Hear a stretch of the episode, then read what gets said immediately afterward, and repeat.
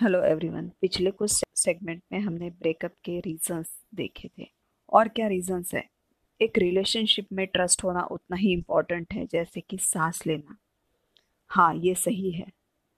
आप एक दूसरे से मिलते हो, बात होती है चैटिंग होती है। इसमें बहुत बार कुछ टॉपिक पे बहस भी होती है। डिस्कशन तक तो ठीक है। बट आप अगर किसी के वर्ड्स को गलत अज्यूम कर लेते हो तो धीरे धीरे ये अजम्पशन रिलेशन को तोड़ देता है। इससे अच्छा है कि सामने वाले पर्सन से क्लियर बात कर लो कि वो पर्सन वाकई में क्या कहना चाहता था।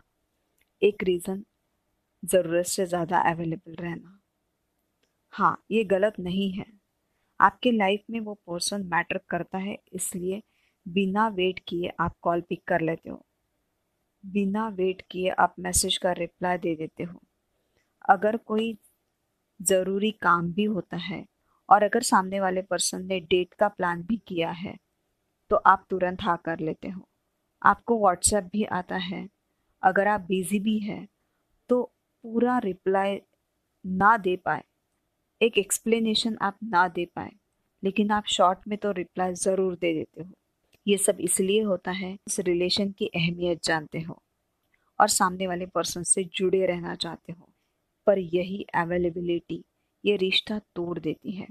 जैसे सामने वाला पर्सन आपको ग्रांटेड लेने लगता है। हाँ मतलब मैं कभी भी मैसेज करूँ कॉल करूँ, ये पर्सन तो मेरे लिए अवेलेबल है ही है। तो आपकी वैल्यू धीरे धीरे कम होने लगती है। और इसी बीच फिर से एक अच्छा रिलेशन यू टर्न ले लेता है। काफ़ी रीजंस देखे, बहुत छोटे छोटे रीजंस होते हैं। एक ब्रेकअप के लिए। अगर ये अच्छा रिलेशन ना चल पाए तो आखिरकार ब्रेकअप तो हो ही जाता है। अगले सेगमेंट्स में हम मूव ऑन प्रोसेस के बारे में बात करेंगे।